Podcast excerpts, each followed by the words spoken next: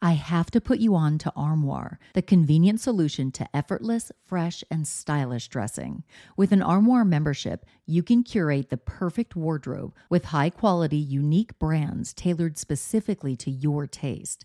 Simply take a five minute style quiz, select items from your personalized closet, then your chosen styles arrive at your doorstep in as little as two days. When it's time for a wardrobe refresh, just swap out your current pieces for new to you styles. I go from professional to the carpool pickup line, so I need a diverse wardrobe. With Armoire, I always have something fresh and on trend for any occasion without the clutter. I recently edited my wardrobe to staple pieces only because Armoire allows me to add new pieces monthly and return them just in time for me to do it all over again. And by renting rather than constantly buying new clothes, I'm contributing to sustainability. Armoire is currently helping me through my chic era with all the high fashion and edgy options that I am loving.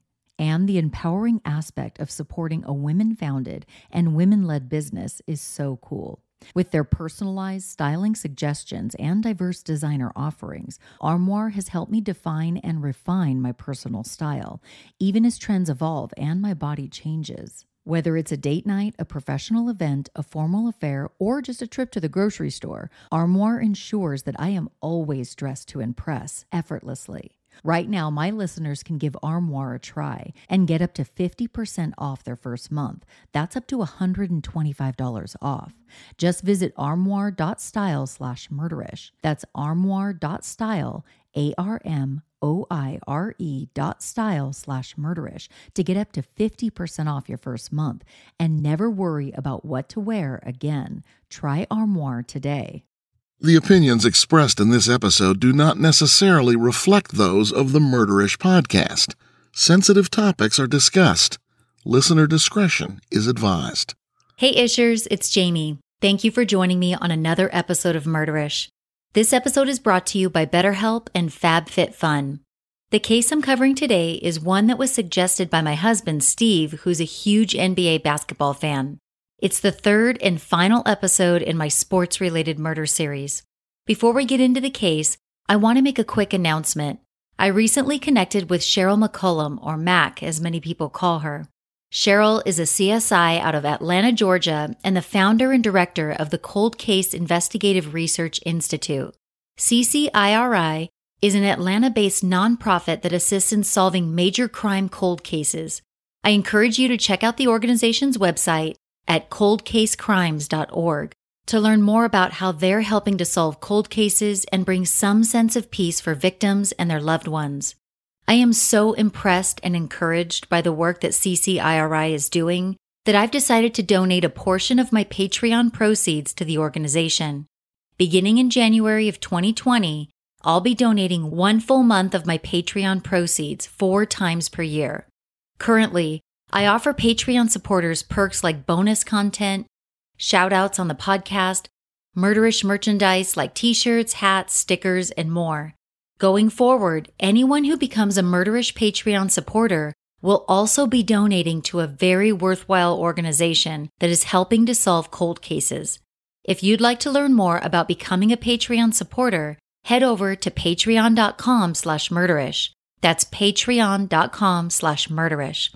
The case I'm covering in this episode takes us to the open sea near the island of Tahiti in French Polynesia.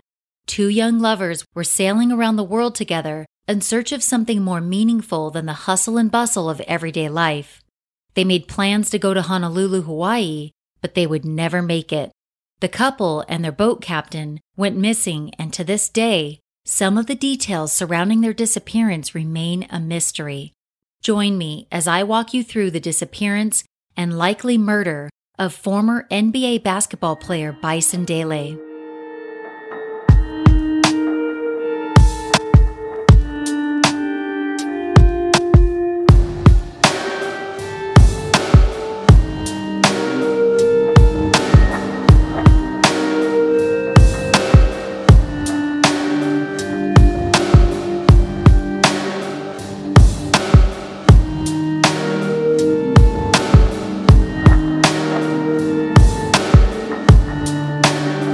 Carson Williams was born on April 6 of 1969 in Fresno, California. He would later change his name to Bison Dele for reasons that we'll get into a little later. I'll refer to Brian by his chosen name, Bison Dele, throughout this episode. Bison was the younger of two children to parents Patricia Ann Hickman Williams and Eugene Gino Williams Jr. Bison's brother, Kevin Eugene Williams, was two and a half years older. Bison and Kevin's father, Gino, was a member of the music group The Platters. Patricia and the boys traveled with Gino for a time while he toured with the group. Unfortunately, Patricia and Gino's marriage began to crumble and the couple separated in 1970.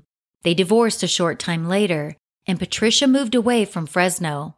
Patricia later remarried and moved her family back to Fresno, but this wouldn't last. Patricia and her second husband divorced when Bison was in seventh grade and Kevin in ninth. Both Bison and Kevin would later tell others that their stepfather was abusive to them, both physically and mentally. The boys said their stepfather would yell at them and put them down right in front of their mother, who would not defend them. Patricia claims to have no knowledge of this and remembers their stepfather as very strict but not abusive. Bison attended St. Monica Catholic High School in Santa Monica, a beach town in Southern California. In school, Bison was a star track athlete and began playing basketball during his sophomore year. The following year, he and his older brother Kevin moved to Las Vegas to live with their father Gene.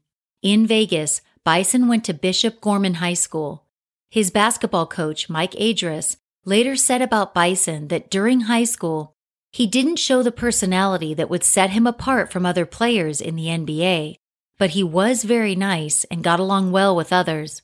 Coach Adris said about Bison, for a new kid at a new school in a new town, he adapted very well.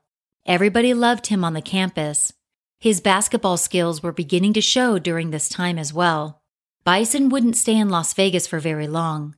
For his senior year in high school, he went back to California to live with his mother. Kevin decided to stay in Las Vegas with their father for a while longer. During his senior year in high school at St. Monica, Bison was named as McDonald's All American player for his success on the basketball court. He hadn't been a very big name before, partially because he got a late start playing basketball. During his senior year in high school, however, Colleges all over the country took notice of him. Bison ultimately accepted a scholarship to play basketball all the way across the country at the University of Maryland. While he played ball at Maryland, Bison earned the honor of Atlantic Coast Conference Freshman Player of the Year. His time at Maryland, however, was short lived. After some conflict with his coach, Bob Wade, Bison decided to leave the team. Bison referred to his issue with Coach Wade as philosophical differences. After leaving Maryland, Bison transferred to the University of Arizona. His new teammates were amazed to see such a tall, thick player win sprints against the fastest guy on the team, point guard Kenny Lofton. Lofton would go on to enjoy a long and successful career as a major league center fielder. Bison's personality was starting to show itself by this time. Kevin O'Neill, an assistant coach at Arizona, said about Bison the rest of the guys would be out looking for keggers, and he was hosting a tuxedo and ball gown party in his room. O'Neill also said that while Bison's teammates were filling bathtubs full of ice and beer, Bison would be visiting an art gallery or a winery. Bison was different, not at all your typical jock. Bison was also into playing other sports besides basketball. Former Arizona teammate Matt Muehlebach said, One year, we were out at the pool of the apartment complex, and there comes Brian walking by in a full polo outfit, this six foot eleven black guy in the boots, the pants, the helmet, everything. It was clear that Bison was unique. He was more of an old soul who seemed to think deeper and more philosophically than his peers. Jim Rosborough, the associate head coach at Arizona, said that Bison would ride around town in an old convertible with his tall body sitting high over the dashboard and windshield. Coach Rosborough said, I liked Brian. He was a unique individual. I don't mean that in a negative sense. I think he was well liked by his teammates. They got a kick out of his individuality. He was never malicious or non team oriented. After his senior basketball season, Bison was drafted by the Orlando Magic, with the 10th pick of the 1991 NBA draft. In his rookie season, Bison came off the bench and earned valuable playing time. Although this should have been an exciting time in Bison's life, he was struggling with something beyond his control. It was during this time that Bison began to show signs of clinical depression, which was not a topic many people discussed openly during that time, especially not an NBA player. In the 1992 NBA draft, Orlando had the first pick and selected star center Shaquille O'Neal from Louisiana State University. The organization was excited about having O'Neal at center and Bison at power forward. Unfortunately for Bison, during his second season, his depression worsened and he was limited to playing in only 21 games out of the 82 game season. Bison's depression led him to some dangerous situations that could have ended his life. During one incident, Bison overdosed on sleeping pills. Another time, he crashed his car into a pole. Bison said that these incidents were related to him not taking to the city of Orlando very well, and because he kept himself on a diet of only 2,000 calories per day, not knowing that amount of calories was dangerously low for someone of his size and activity level. In a 1998 Sports Illustrated interview, Bison spoke about the incident, saying, I grew up a vegetarian and I wanted to be super healthy. Of course, I wasn't consulting anyone on this. The lack of protein and iron in my diet finally ran me down. Pat Williams, senior vice president for the Orlando Magic at the time, said of Bison during that season, he just couldn't function. He couldn't suit up as a basketball player, as a human being, and he was put under the care of two psychiatrists. Eventually, Pat Williams said the team decided we're not equipped to handle this. We just can't do this. And with that, the team traded Bison to the Denver Nuggets. Bison played the next two seasons with Denver, then one year with the Los Angeles Clippers before becoming a free agent prior to the 1996 97 season. Bison was hoping for a lucrative, long term contract. Unfortunately, the teams with whom he negotiated thought he was asking for too much money, and he went most of that season without a job. In early April of 1997, with only nine games left in the regular season, Bison was signed by the Chicago Bulls. This would prove to be a pivotal moment for Bison, as he went on to help them win their fifth championship during the 1990s. Friends would later say that this was the only time they ever saw Bison happy during his NBA career. After the 1996 97 season, Bison got the contract he had been hoping for the previous year. The Detroit Pistons signed him to a seven year, $50 million contract. Bison played well during the first year of his contract. The following year, in 1998, Bison decided to change his name unofficially from Brian Williams to Bison Dele. His new name honored his Cherokee and African American heritages, as the name Dele originated from the Yorubian language of Nigeria. During the 1998 99 seasons, a player's strike shortened the season to only 50 games. Once the strike ended, Bison played the entire season, and again, he played well. Some friends would later say they believed the player's strike had an effect on Bison that led him to make a decision a few months later that would shock the entire NBA.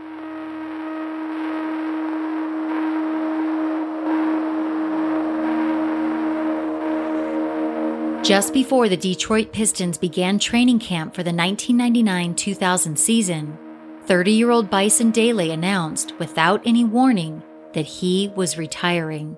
He still had five years and $36 million left on his NBA contract. Bison delivered the news to management in Detroit. Once they got over their shock, they pleaded with him to reconsider.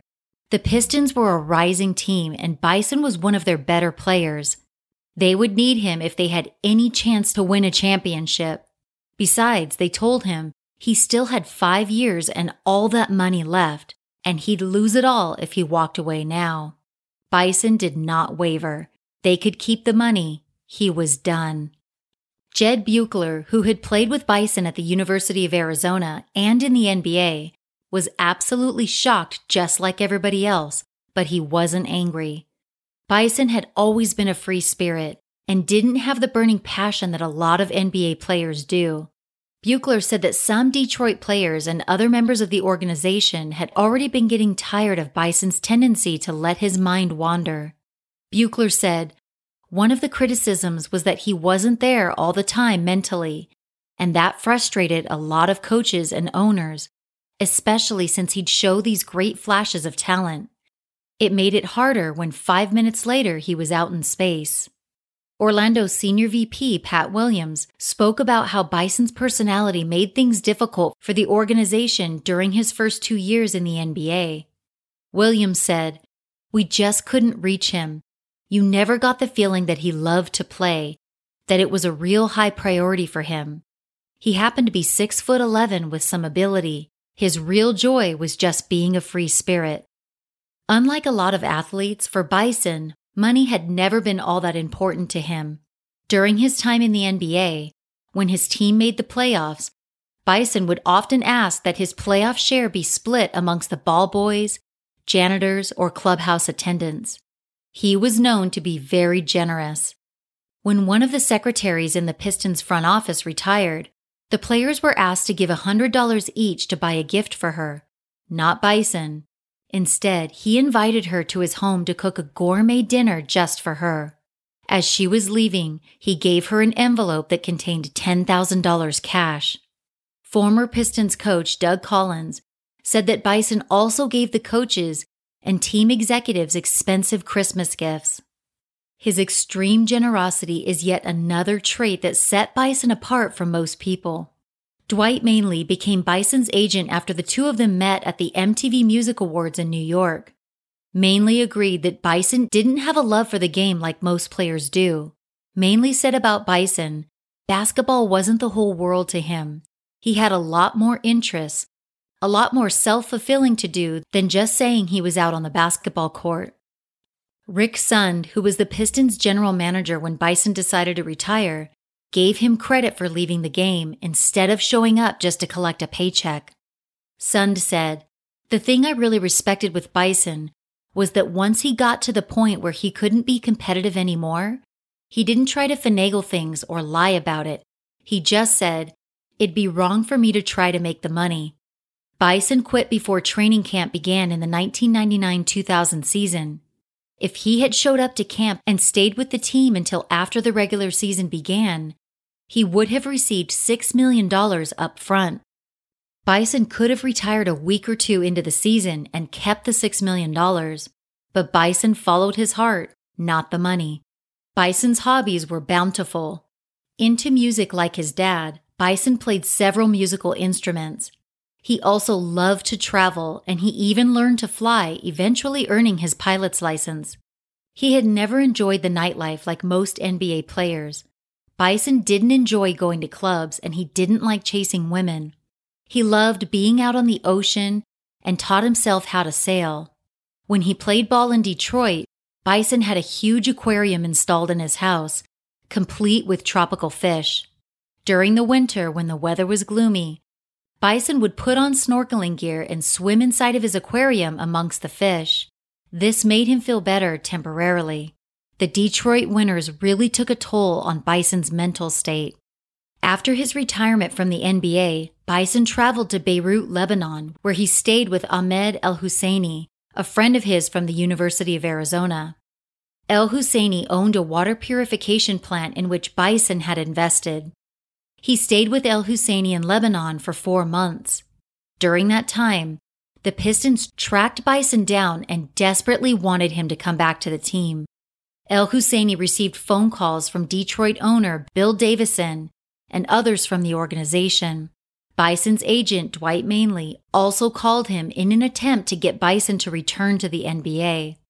Bison was done with basketball.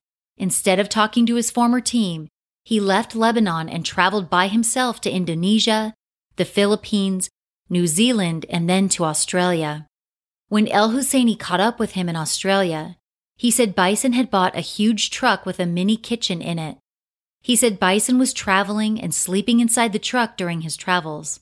After El Husseini went back home to Lebanon, Bison stayed in Australia.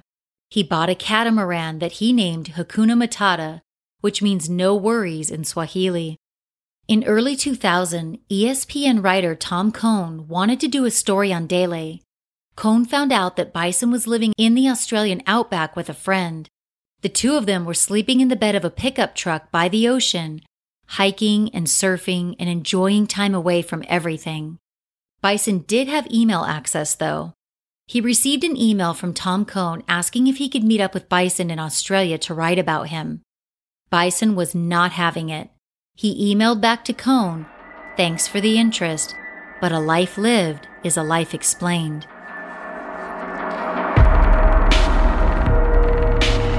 Is so much pressure and stress that comes along with everyday life, and that stress can interfere with our happiness. It can be very helpful to seek counseling when these issues arise, but meeting with someone on their schedule and at their location isn't always convenient. That's where BetterHelp Online Counseling comes in. BetterHelp offers licensed professional counselors who specialize in issues such as depression, relationships, trauma, LGBTQ matters, and more. And of course, anything you share is completely confidential. BetterHelp is unique in that they make counseling services convenient by offering counseling online through video chat, and you can chat with your counselor via text message too. If you aren't happy with your counselor for any reason, simply request a new one at any time at no charge. Not only can you receive counseling from the convenience of your own home, BetterHelp services will not break the bank. Murderish listeners can get an extra discount by going to betterhelp.com slash murderish and entering promo code murderish. That's betterhelp.com slash murderish and use promo code murderish for 10% off your first month. In 1991, Bison met a man named Patrick Byrne through their mutual friend Ahmed El Husseini. Although his new acquaintance was almost seven feet tall and very athletic, Patrick would not learn until months later that Bison was an NBA player. Like Bison, Patrick just wanted to live life to the fullest. He had been diagnosed with testicular cancer at the age of 22, and after three years of treatment, and while in remission, he decided that he was going to live life every day as if it was his last. Patrick took up cycling, going all the way across the country. He became a black belt in Taekwondo and got his PhD from Stanford. Patrick and Bison were cut from the same mold. Together, the two friends took long cycling trips. They earned their pilot's licenses together. They skydived and rented go karts. Patrick said that his friend Bison was always drawing attention from people, particularly women. Patrick later said about Bison, everyone wanted to hang out with him. You'd meet up, and there was Eddie Vedder or Billy Corgan. Patrick said that women would leave notes at Bison's door. One of the notes read, Mr. Williams, you don't know me. I work in the hair salon nearby. I would do anything to spend one night with you, anything. I've told my husband, I don't care if he leaves me. Bison wasn't interested. Bison did, however, date actresses, models, and singers. For a time, Bison and Madonna were an item.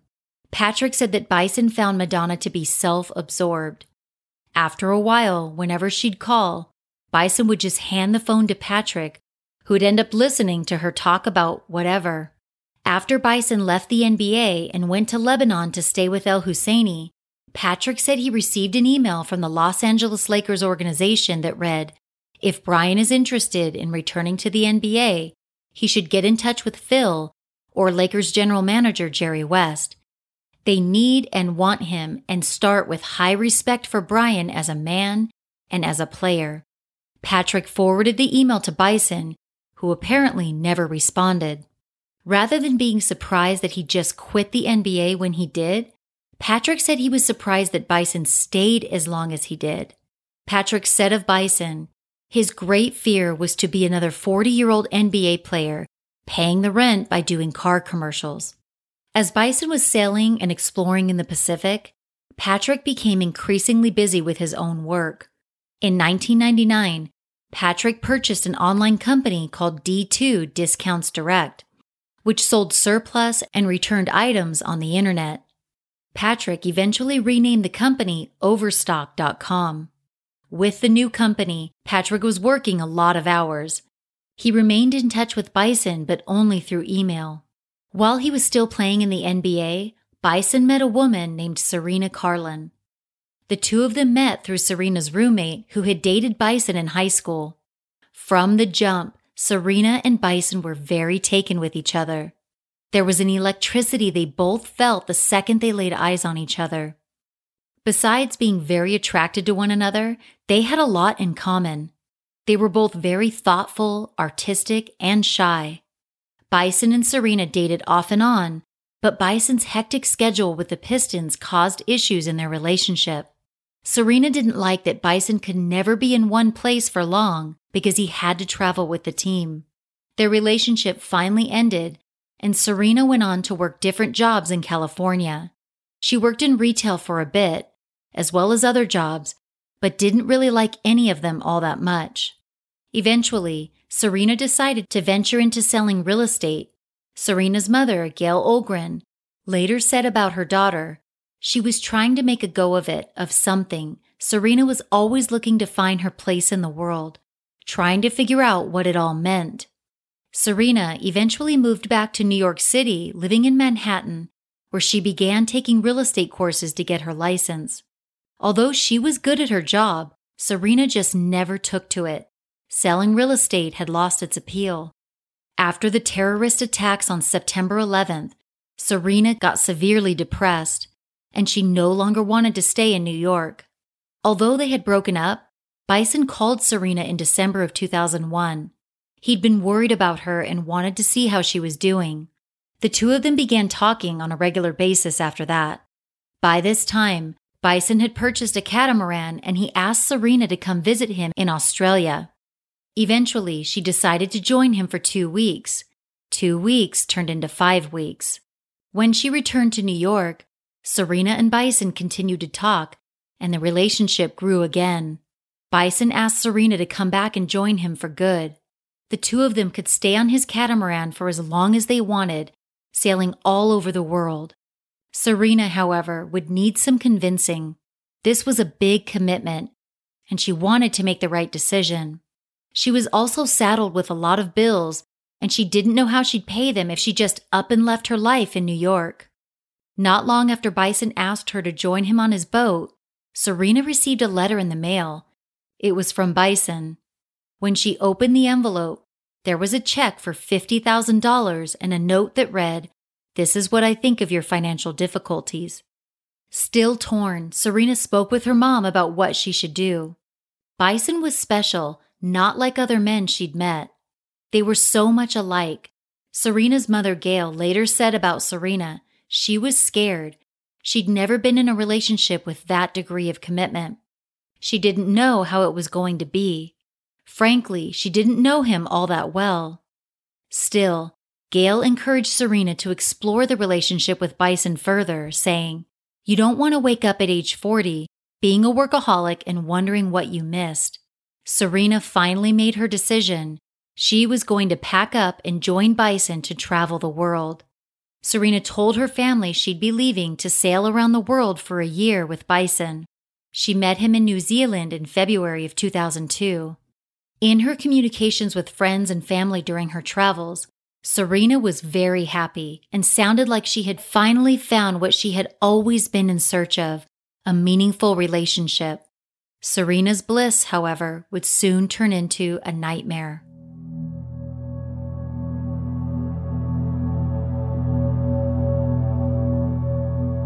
Serena Karlan was born on April 4th of 1972 in New York City to Stuart Karlan and Gail Olgren.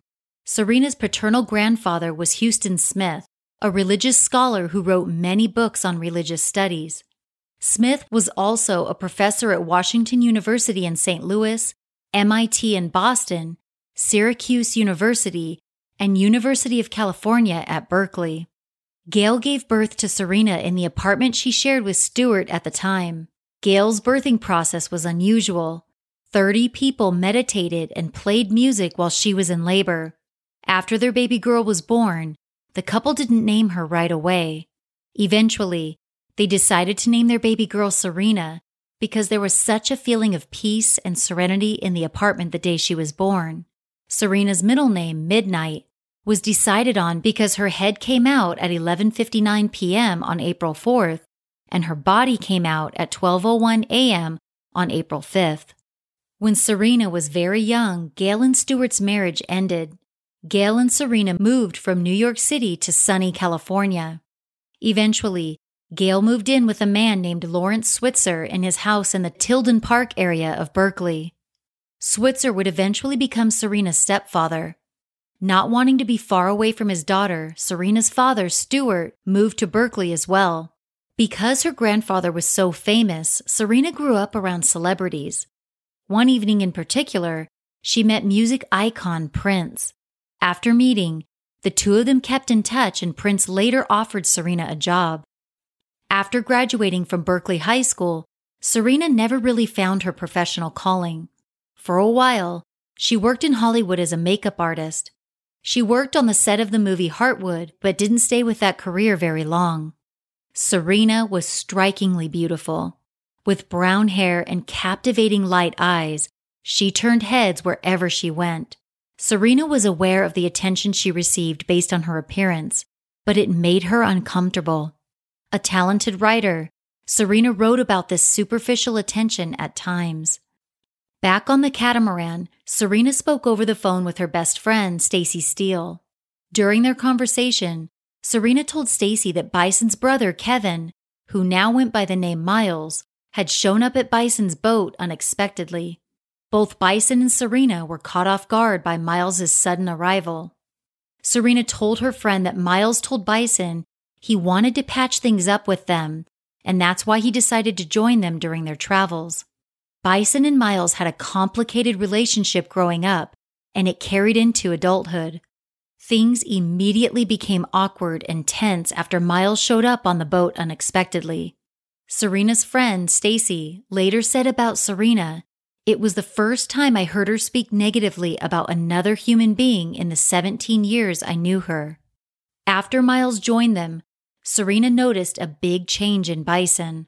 Around Miles, he became distant and moody. Serena had never seen Bison like that before, and she did not like it. Feeling uncomfortable, Serena told Bison she wanted to go back to New York.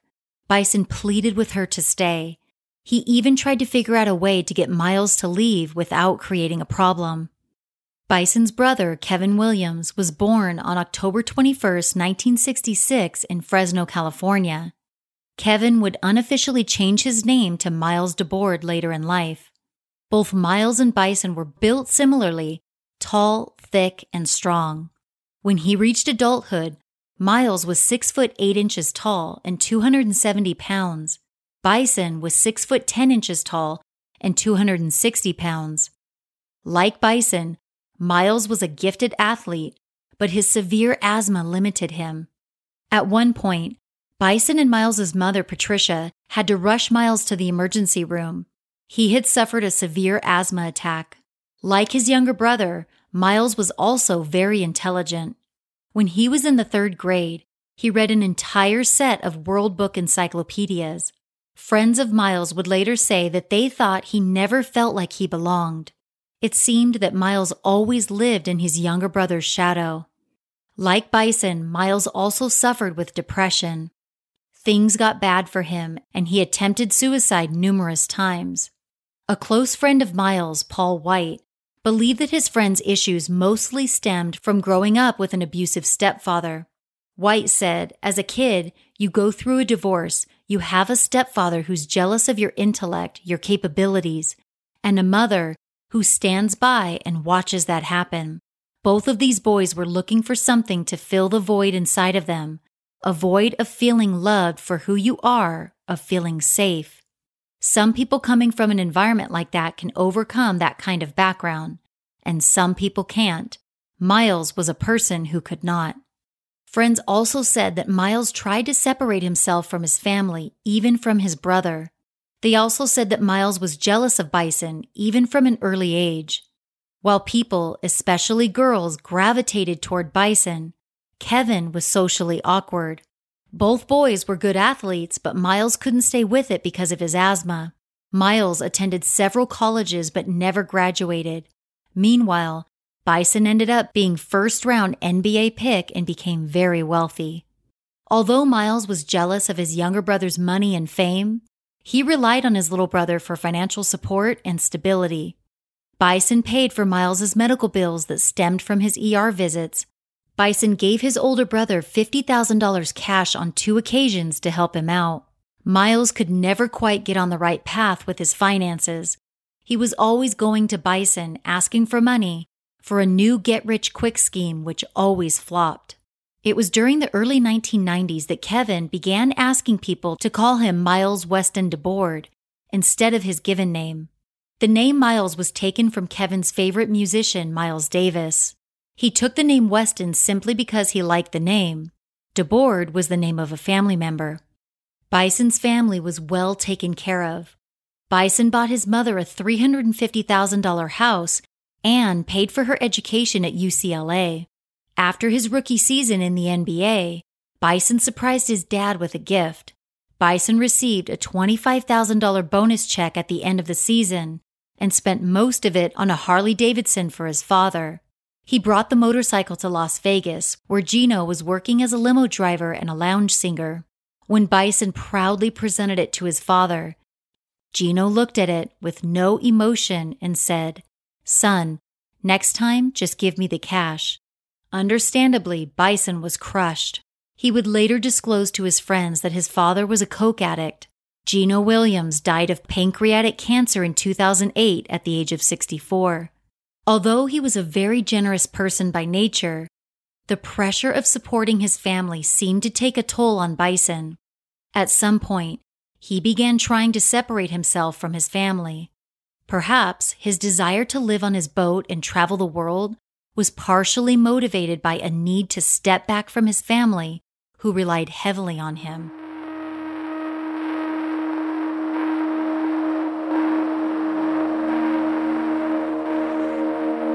Bison's catamaran Hakuna Matata set sail from Auckland, New Zealand on May 2nd of 2002. On board with Bison and Serena was 32-year-old Bertrand Saldo. Saldo a highly experienced French boat captain, was on board to lead the Hakuna Matata to its next destination, Honolulu, Hawaii. On May 30th, Bison sent his mother an email. In his email, Bison told his mother that Miles had joined them on the boat, but he was coming back to the United States in early July. Sometime after Bison sent his mother that email, Patricia sent an email back to Bison telling him about the death of his aunt. Bison never responded to his mother's email. She tried reaching him by satellite phone, but was unable to make contact. On July 8th, Serena left her mother a message on her answering machine. In the message, she told her mother, All is well. In reality, all was not well. In fact, Serena's call to her mother was the last satellite call that ever came from the Hakuna Matata.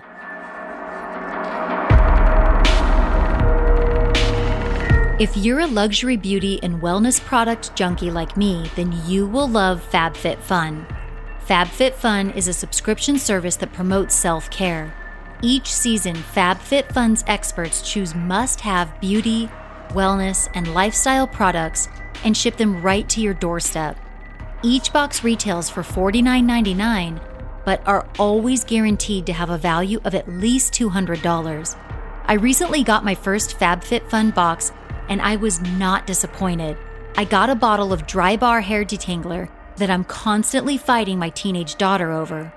Not only does it make my hair easy to brush after washing, it smells so good. I also got a pair of faux fur lined slippers, a bracelet with a Swarovski crystal, luxury shampoo and conditioner, an eyeshadow palette, and so much more. I also love that I get access to FabFitFun TV with my subscription where I can watch fitness videos, tutorials for some of the products that FabFitFun offers, recipes, and more. If you're ready to treat yourself or someone you love each season, go to fabfitfun.com and use coupon code MURDERISH for $10 off your first box. That's FabFitFun and use code MURDERISH for $10 off your first box. Bison and Serena's family and friends became concerned after their communication stopped. Serena's stepfather, Scott Olgren, said that before his stepdaughter's phone calls to her mother suddenly stopped after the July 8th message, they could always count on hearing from her once a week. Scott said of Serena, like clockwork, this is a woman who is connected to her mom at the hip. It was very unusual that we didn't hear from her. Serena also never called her mom to wish her a happy birthday, and that was not like her. Kevin Porter, Bison's friend and business manager, grew concerned after a while because he hadn't heard from Bison since July. Bison always checked in with Porter at least monthly. Bison's agent and friend, Dwight Manley, said later that he hadn't spoken with Bison in over four months. Manley said about Bison, I don't think that he would just stop communicating with his family and his banker and his best friends. The Hakuna Matata had last been seen in July in Tahiti after leaving the port of Moorea on its way to Honolulu, Hawaii. By August, a month after the last communication from Serena, none of Bison, Serena, or Captain Saldo's loved ones had heard from them. In late August, the U.S. Coast Guard and the Tahiti Search and Rescue began searching for the Hakuna Matata with no success. A distress bulletin was sent out to all ships within a thousand mile radius of Tahiti to be on the lookout for Hakuna Matata.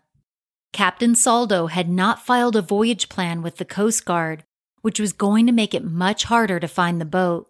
It was strange for a captain of Saldo's experience to fail to do something so routine. The Coast Guard said the boat did have an emergency distress beacon on it, but it couldn't be detected because it had never been activated. The Coast Guard tried contacting Hakuna Matata both by phone and radio, but no responses were ever received. Nearly two months since anyone had heard from those aboard the Hakuna Matata, some strange activity in Bison's bank account was discovered. On Friday, August 31st, Kevin Porter realized that a check in the amount of $152,000 had been written from Bison's account. As he looked into it, Porter realized that something didn't look right.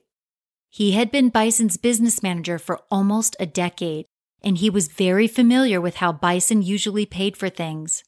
Bison almost always paid for things with credit cards. If not credit cards, then he'd pay by certified check. Bison never used personal checks, but here was a personal check for over $152,000. The check was payable to Certified Mint, a coin dealer in Phoenix, Arizona. Along with the check were instructions to deliver the package to a mailbox in Miami, Florida. Porter called Bison's bank to inquire further. On this phone call, the banker told Porter that the signature on the check did not match Bison's. Porter also discovered that the check had an address for a mailboxes etc. location in Miami. Porter knew that Bison had not rented a mailbox at this location. Porter continued digging into the matter. His next phone call was to Certified Mint, the company to which the personal check was made payable. During this call, Porter found out that the $152,000 order was for Golden Eagle coins, and they were purchased by a man claiming to be Brian Williams, Bison's birth name. By the time Porter contacted Certified Mint, the check had been cashed, but the coins had not been shipped. On September 3rd, the man who claimed to be Brian Williams called the coin dealer in Phoenix to tell them he was coming into town and he wanted to pick up the coins instead of having them mailed to Miami. The man said he'd be there in two days.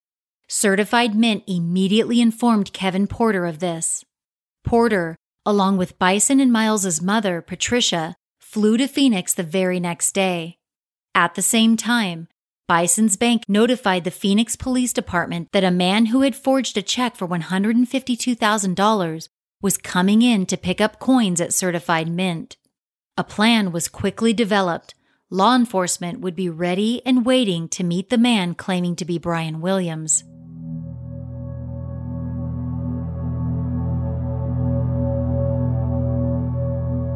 The following day, on September 5th, a man showed up at Certified Mint. He introduced himself as Brian Williams. The man showed the coin dealer Brian Williams's passport to prove his identity. The dealer, however, knew this was not Brian Williams. The Phoenix police quickly stepped in and confronted the man and then arrested him. When searched, police found two of Brian Williams, or Bison's, credit cards in his possession. In what surely was a shock to everyone involved in the investigation, the man was later identified as Miles Dabord, Bison's older brother.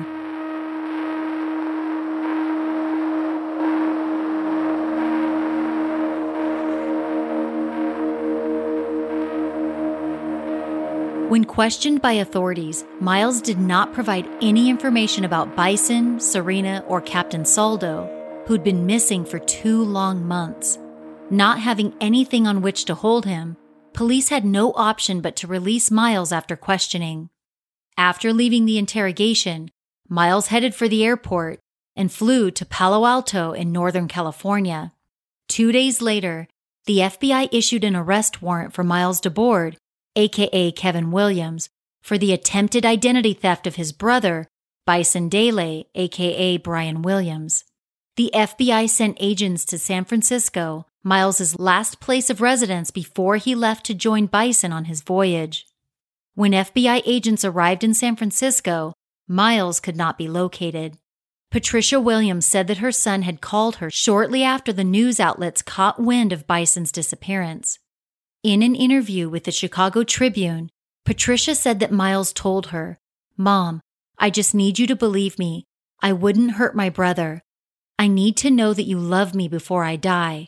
I can't go to prison. You know my personality is the type that I can't survive in prison. Nobody will believe my story. With a suspect being identified and two months gone by with no sign of the missing three, concern and worry had turned into sheer panic. At this time, Bison, Serena, and Captain Saldo were all reported as missing persons. It was initially reported that the Hakuna Matata had two other crew members aboard, but it was later determined that Captain Saldo was the only crew member aboard. The confusion may have come due to changes in the crew during the voyage. Captain Saldo had been hired in mid June and was not the original captain of the boat. Another crew member had come on board during the voyage, but left not long after Miles arrived. Authorities would later find out from some of Captain Saldo's friends that he was uneasy about the voyage after Miles arrived on the boat. He was having second thoughts about taking the long trip from Tahiti to Hawaii, but ultimately, Captain Saldo decided to continue on because the $4,000 per month pay was very appealing. Jean Marie Lebeau, Another boat captain said that Captain Saldo told him one afternoon, shortly after the boat left, that Miles was difficult to deal with. LeBeau said, Bertrand said Kevin was a strange guy. Kevin acted like he was an important guy and everything had to be very fast. He acted crazy. Kevin Porter and Bison met while the two of them were in college. After Bison was drafted, Porter became his business manager. He knew Miles well and said that the interactions between the two brothers were amicable for the most part. He did say, however, that there were small verbal altercations. Porter said about Bison and Miles's relationship, they were always out to establish who was the alpha, who was the top dog. On September 11th, Miles phoned his mother again. This time, he called to tell her that he was going to kill himself. Patricia later told the Los Angeles Times, I just assumed when that call ended that it was the last time I would talk to him. I told him I couldn't do anything about our past, but that I could do something that moment, and that was to convey my love for him. Patricia's statement seems to give insight into how this tragedy came to be. Certain aspects about their past may have created the dysfunctional dynamic between Miles and Bison.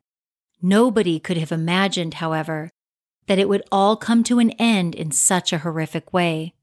Not knowing what to do after receiving that dire phone call from Miles, Patricia called Bison's friend, Patrick Byrne. Byrne immediately flew to Phoenix to join Kevin Porter. Porter was still in Phoenix working with the police and certified mint to work out the forged check situation. When Byrne arrived in Phoenix, Porter gave him the cell phone number that Miles had given Certified Mint when he provided them with his information for the coin delivery to Miami. Byrne called the phone number, and much to his surprise, Miles answered. Byrne begged Miles to tell him what happened to Bison. Byrne was desperate for answers, and in the moment, he told Miles he'd give him the $150,000 he had attempted to get with the forged check. Byrne told Miles he'd meet him in Mexico and bring the money in a suitcase. After that phone call, Patrick Byrne immediately went to Mexico to try to find Miles. Byrne had no idea where Miles could be, but he knew there weren't a lot of African American men of his size in Tijuana, Mexico. If Miles was in Tijuana, Byrne figured he would stand out amongst everyone else.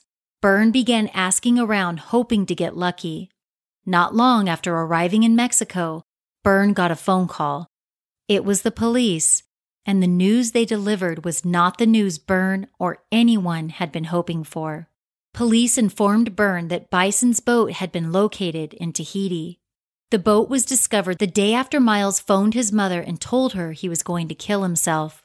When Bison's boat was discovered, there were no passengers aboard and no sign of survivors. Upon this discovery, Police believed that Bison, Serena, and Captain Saldo were dead. Byrne called Patricia to tell her the news, and then he left Mexico. On Thursday, September 12th, law enforcement in French Polynesia received a call from a boat captain who told them he saw a boat he recognized.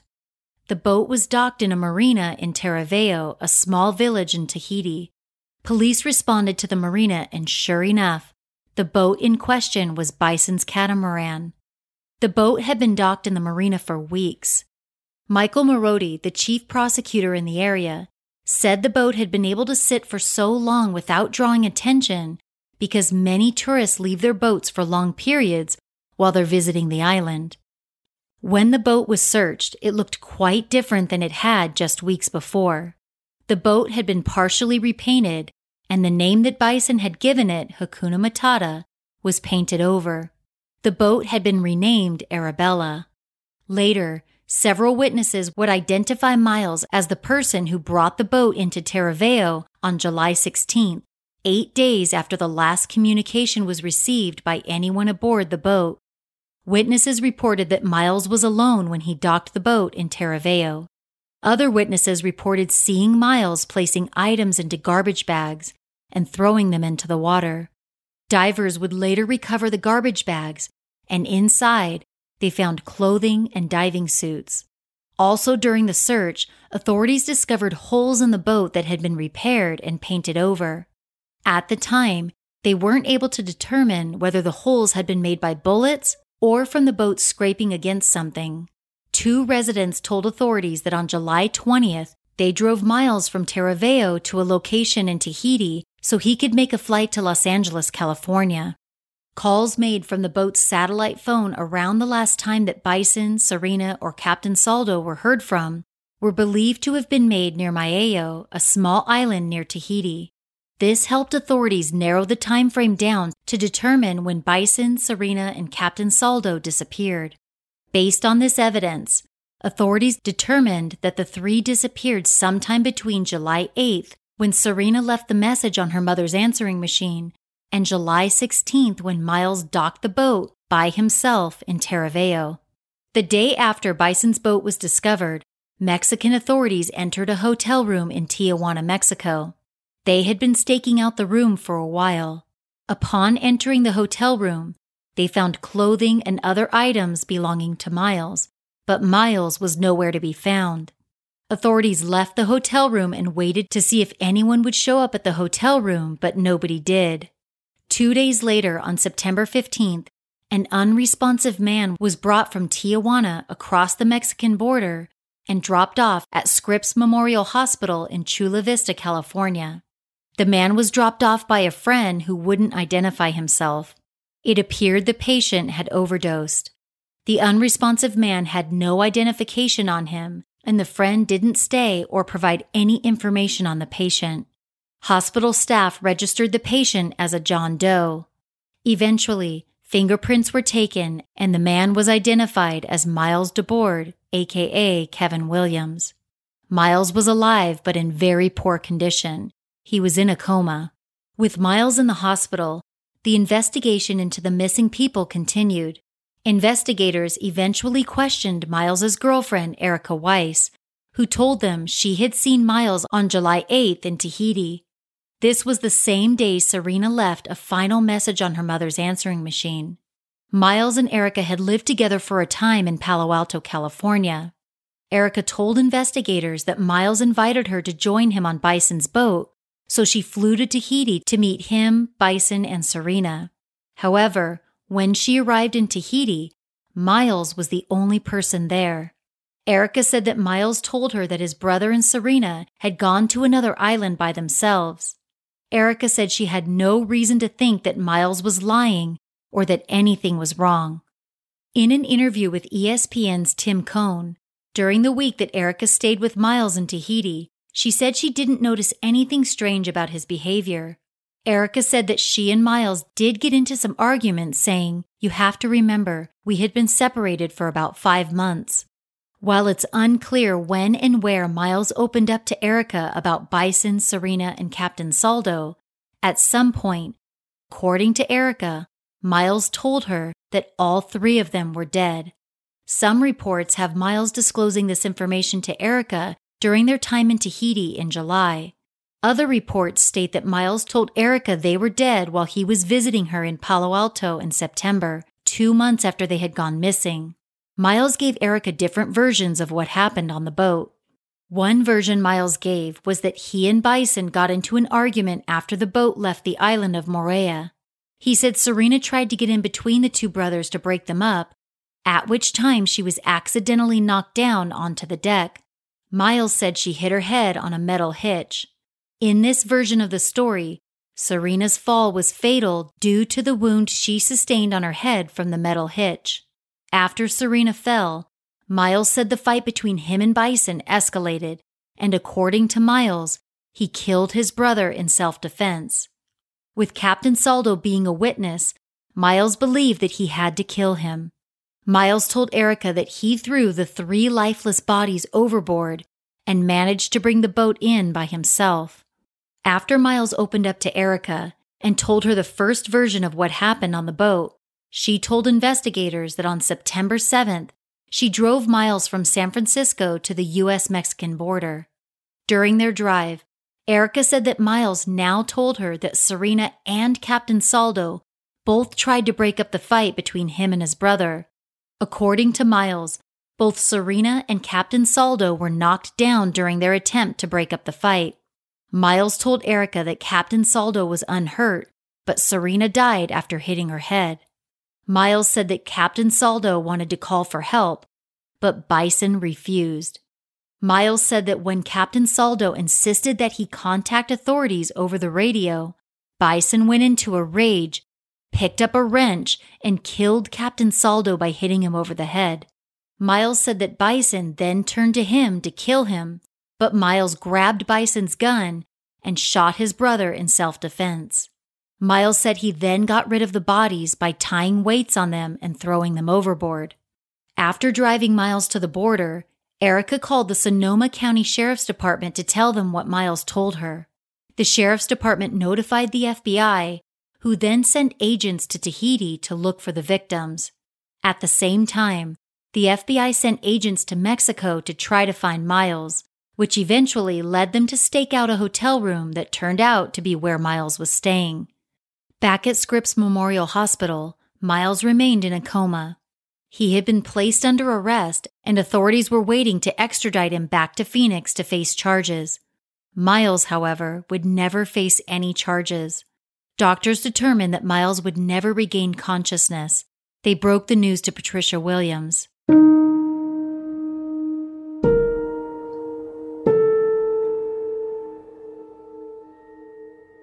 On Thursday morning, September 26th, Patricia, along with several family members and friends, prayed at Miles's bedside. At 10 a.m. that day, doctors took him off of life support. Miles Dabord died at 8 p.m. the following day. He was 35 years old. The official diagnosis Miles received was suicide attempt, with hypoglycemic brain damage with subsequent discontinuation of life support. It was later determined that Miles had gone to a beach in Tijuana, injected himself with a large dose of insulin, and laid down on the beach to die.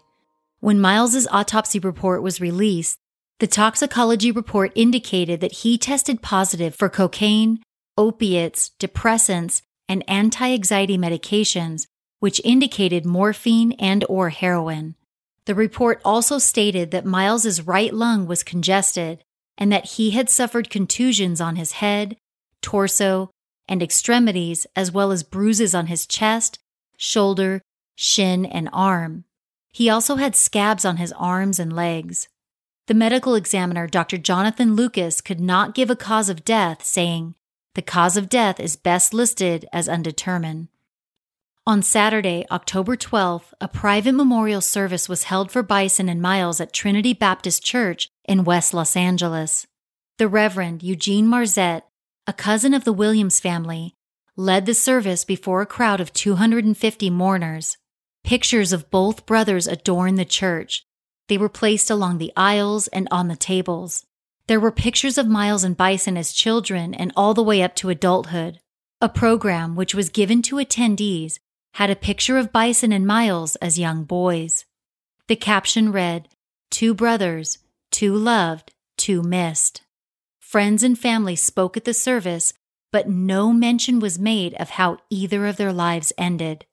Patricia Williams asked those in attendance to remember the good in both Bison and Miles, saying, We live in such a dark time. My sons are dead because we live in such a dark time.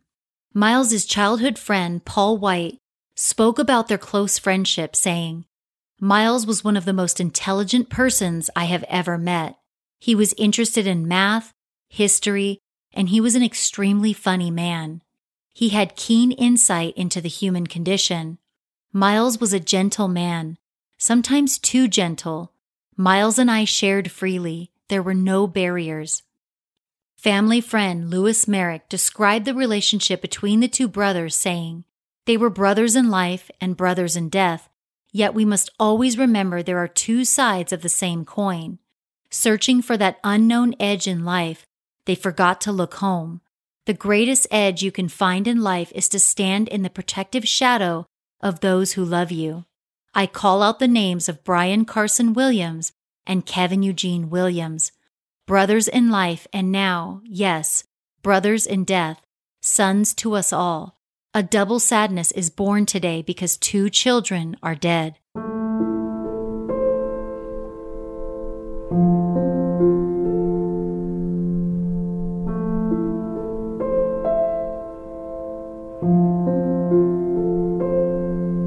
Bison died without a will.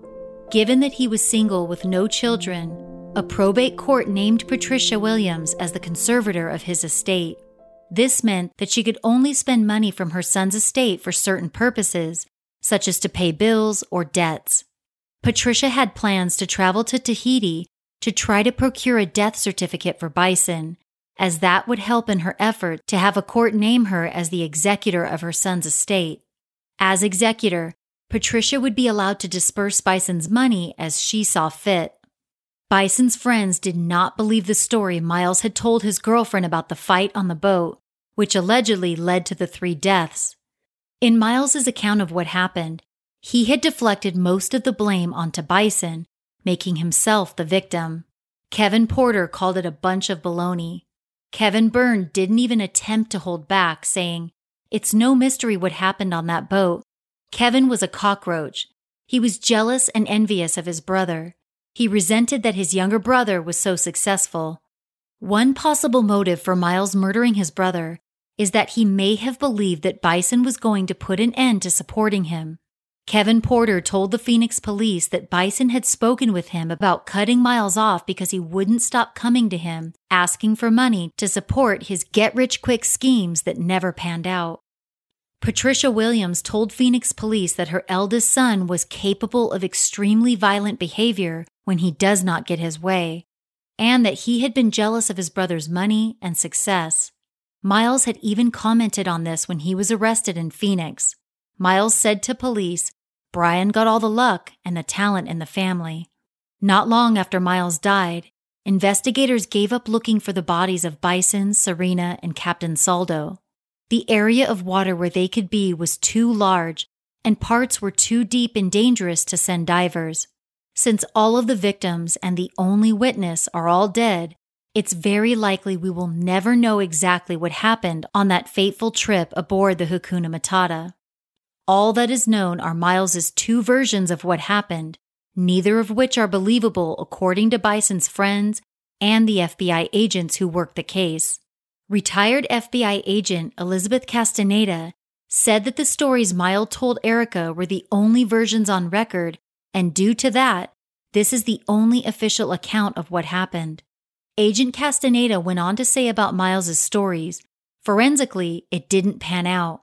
According to him, Dele struck the captain in the head with a wrench. That's going to cause blood spatter. The top of the area where they fought had a ceiling. There was nothing there, it just didn't make sense. Castaneda and the rest of the FBI have developed a theory as to what they believe actually happened. And their theory is even more chilling than the stories Miles told Erica. Castaneda said the official story is close to the truth, but there are problems because Miles's story fails to explain why there was no blood or bullet holes found in the boat.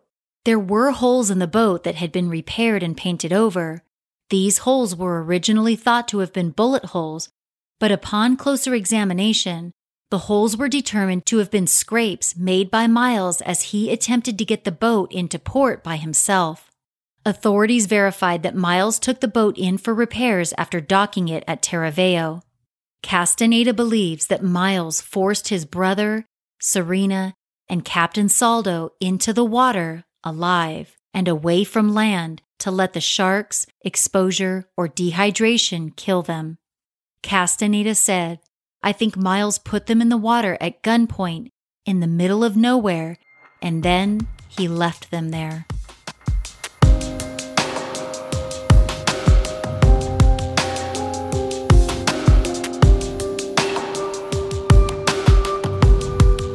Thanks again for joining me on this episode of Murderish. I'm interested in discussing this case with you head over to the Murderish Facebook discussion group where we can talk about this case with other like minded people.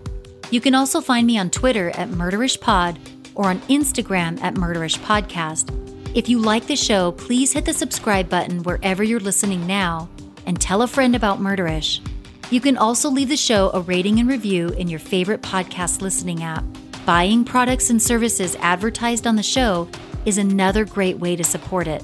This episode was made possible by BetterHelp and FabFitFun. Make sure to use my special URL or promo code when you buy. Don't forget to check out my Patreon service if you'd like to get access to exclusive bonus content, murderish goodie packages, and have a portion of your dollars donated to the Cold Case Investigative Research Institute. Just go to patreon.com slash murderish for more details. That's patreon.com slash murderish. If you want to show the world you're not a murderer, just murder ish, head over to my online merch store at murderishpodcast.threadless.com. I have t shirts, coffee mugs, you name it.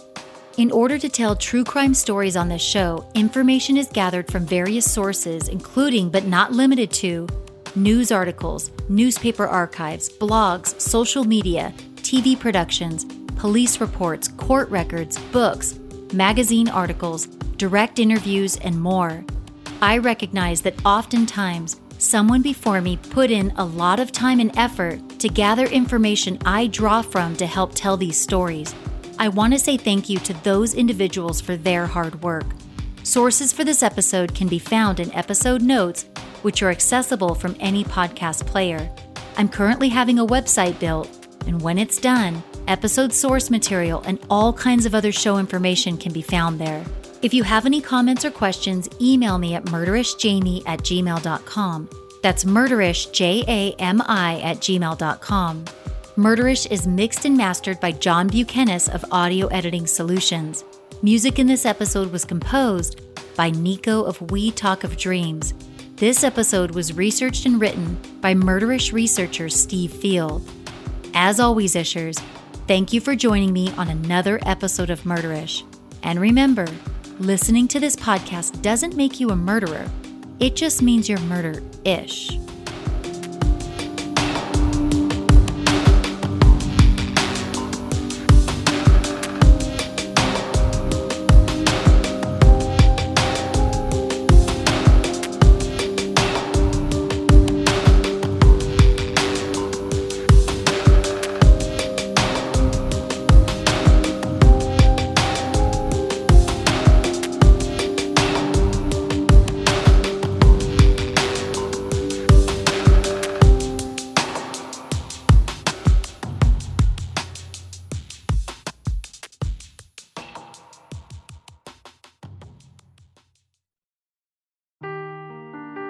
The truth never gets old. Introducing June's Journey, the free to play mobile game that will immerse you in a thrilling murder mystery.